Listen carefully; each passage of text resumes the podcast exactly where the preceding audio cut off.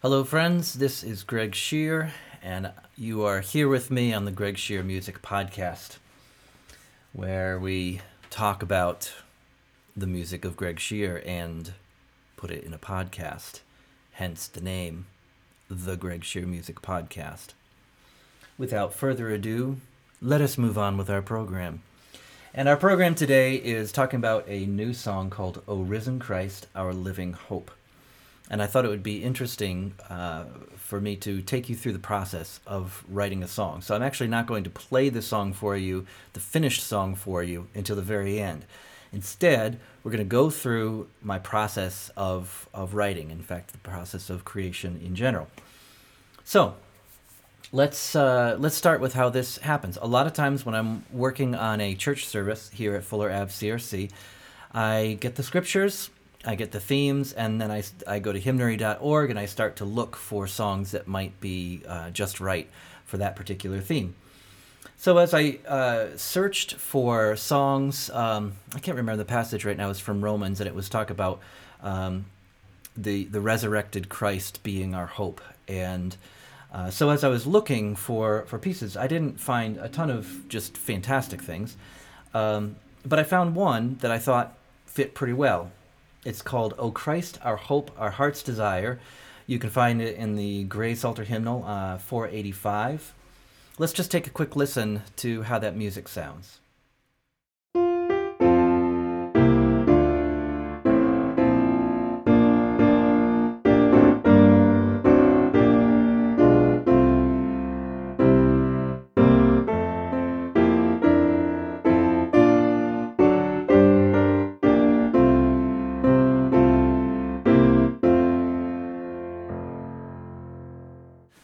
No, that's fine for what it is. It's a little bit um, cloyingly chromatic, uh, I guess is how I would describe it. It's not a tune that um, the tune is called Manoah. It's not one that I would um, necessarily feel like I needed to introduce to my congregation. All right, all you lovers of the tune Manoah can send me hate mail at your leisure.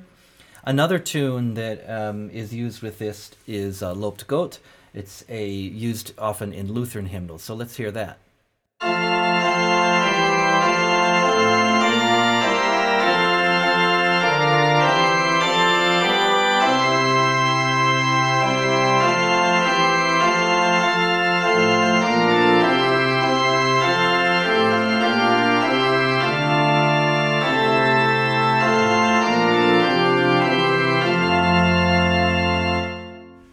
So once again, a perfectly serviceable tune, but not one that I was uh, eager to use necessarily uh, in church on Sunday. So of course, as I thought about this, I said, "Well, it's a good text. I could put a a new tune to it," and this doesn't always happen, but sometimes it happens that I just sit down and quickly write a tune. So I'm going to play you the tune that I wrote. One of the things that you have to understand is I am just about the world's worst pianist, so um, you're going to have to bear with me.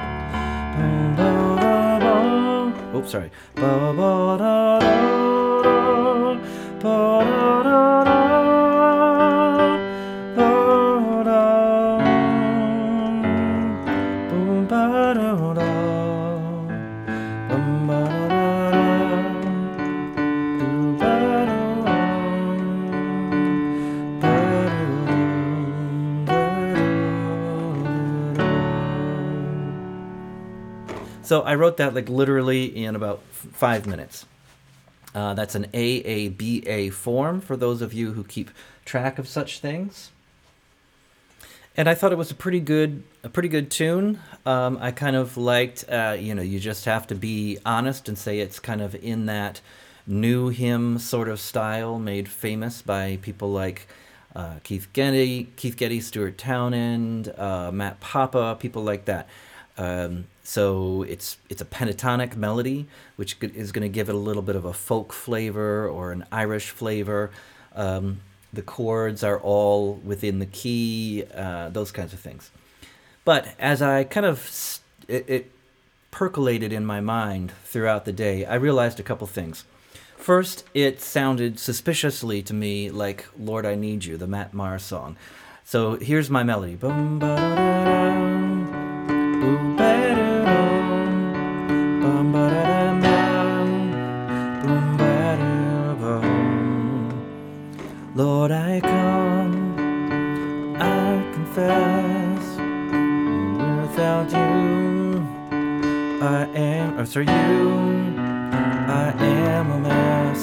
remember the words right now.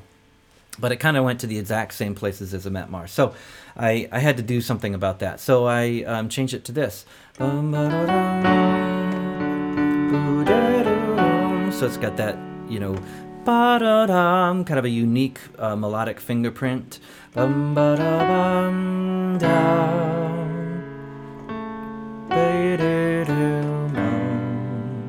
So I went to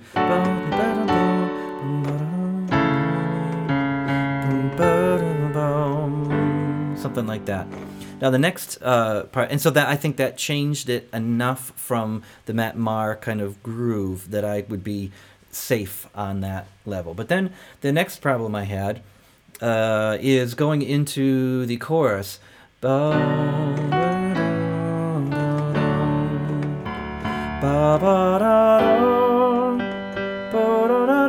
And I thought, oh, wait a second, what other song does that? You're in the key of D, go up the D chord,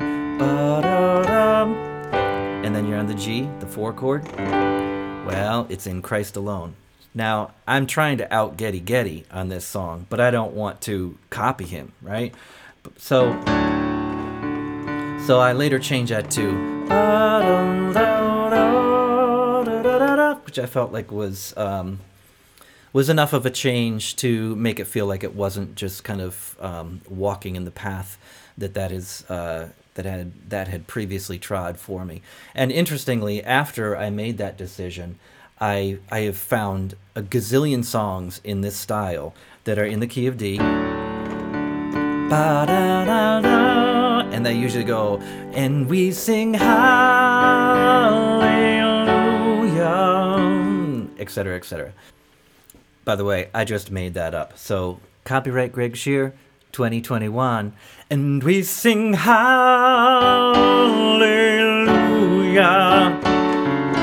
Hallelujah.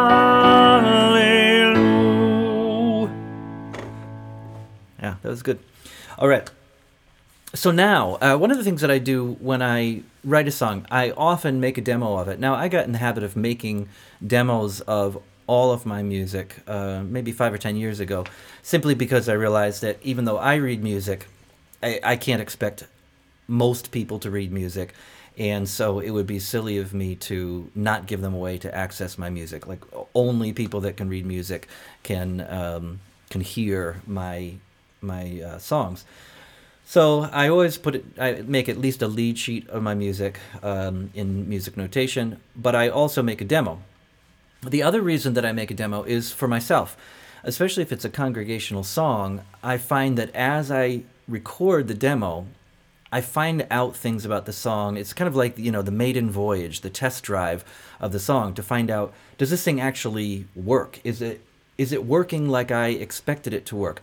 Are there lyrics that um, kind of catch me every time I go through them? Uh, are there lyrics? Are there chords that I thought were going to be really, really good uh, when I was sitting at the piano working on it, and then suddenly I find out that no, they just they just don't work in the context of the song. So it gives me a, a chance to kind of smooth off round edges and those kinds of things.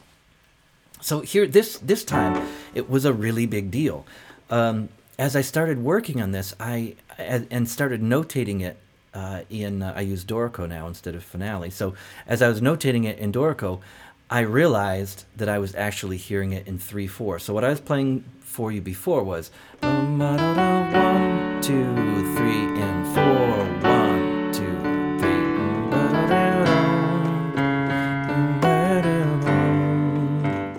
Right, but I realized I was hearing it.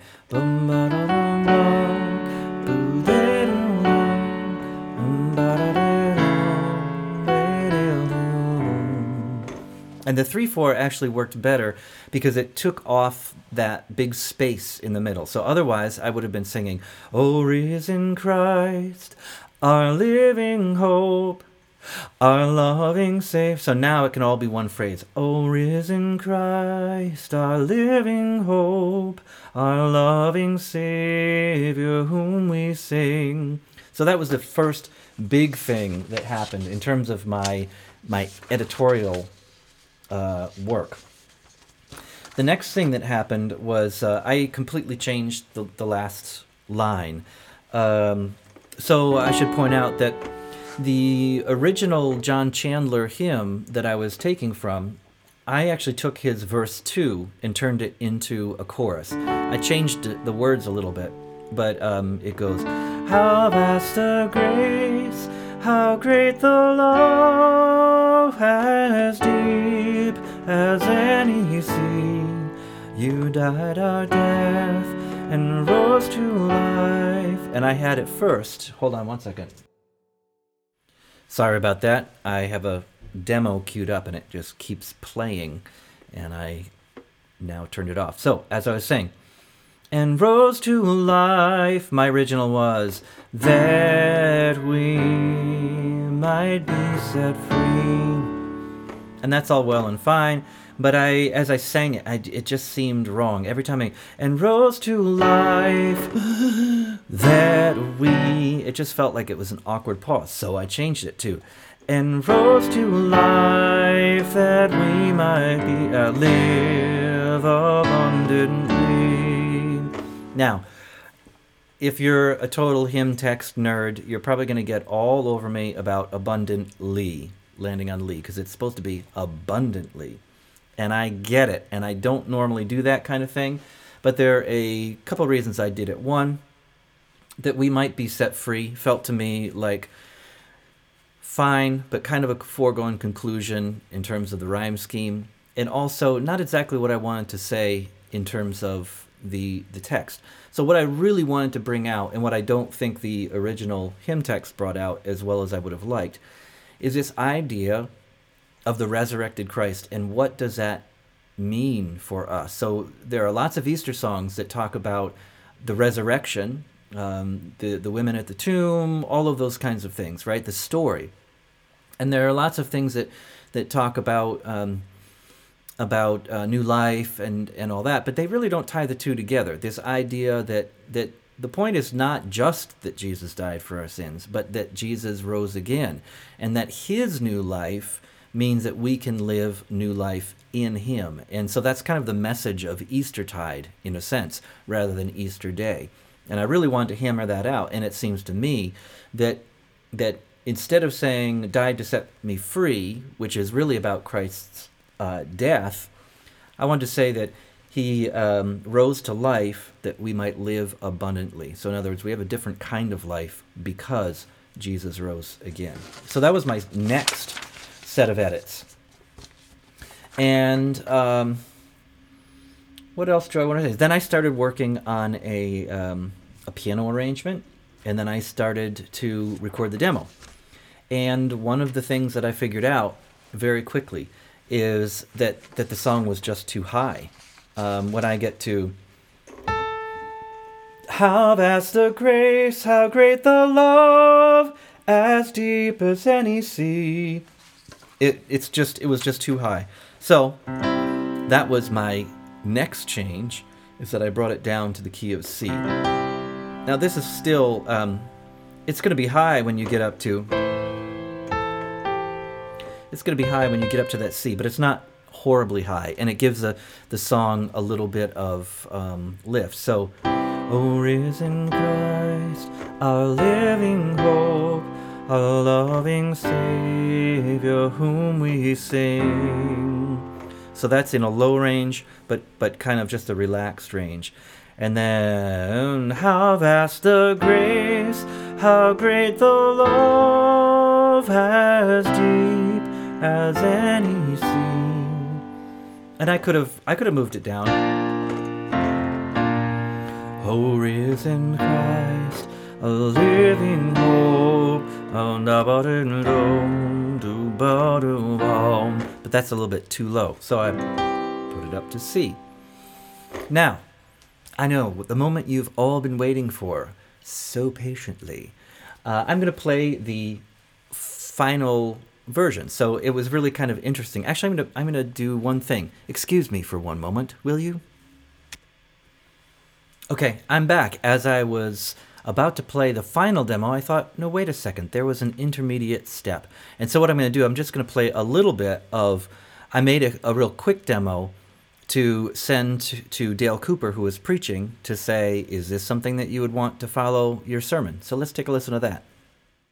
Oh, o risen Christ, our living hope, our loving Savior, whom we sing a grateful song of endless love, a tune that flows from mercy's stream. How vast the grace, how great the love, has deep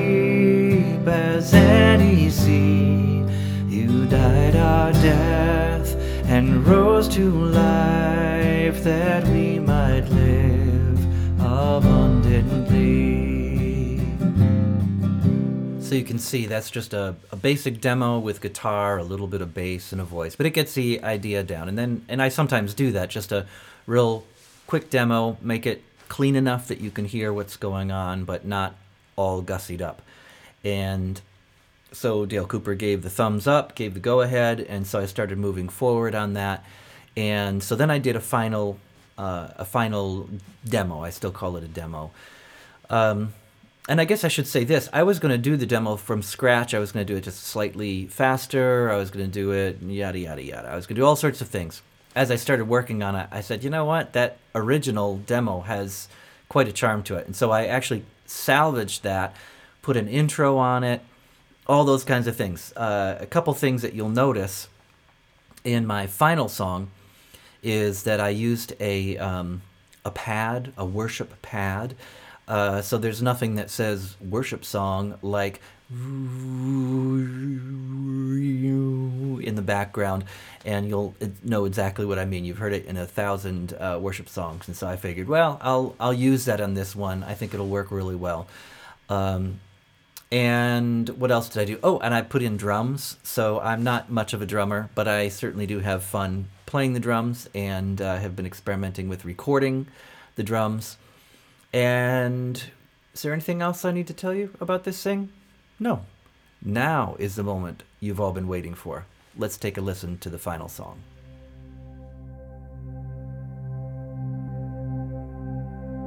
O risen Christ, our living hope, our loving Savior, a grateful song of endless love a tune that flows from mercy's stream. How vast the grace, how great the love, as deep as any sea. You died our death and rose to life that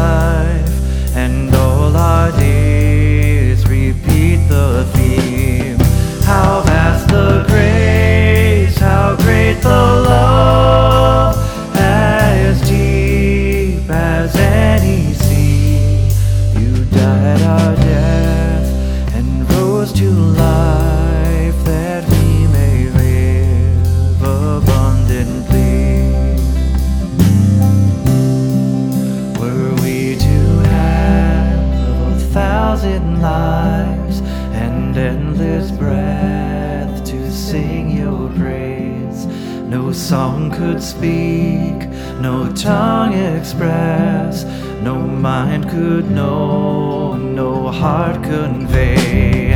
How vast the grace, how great the love,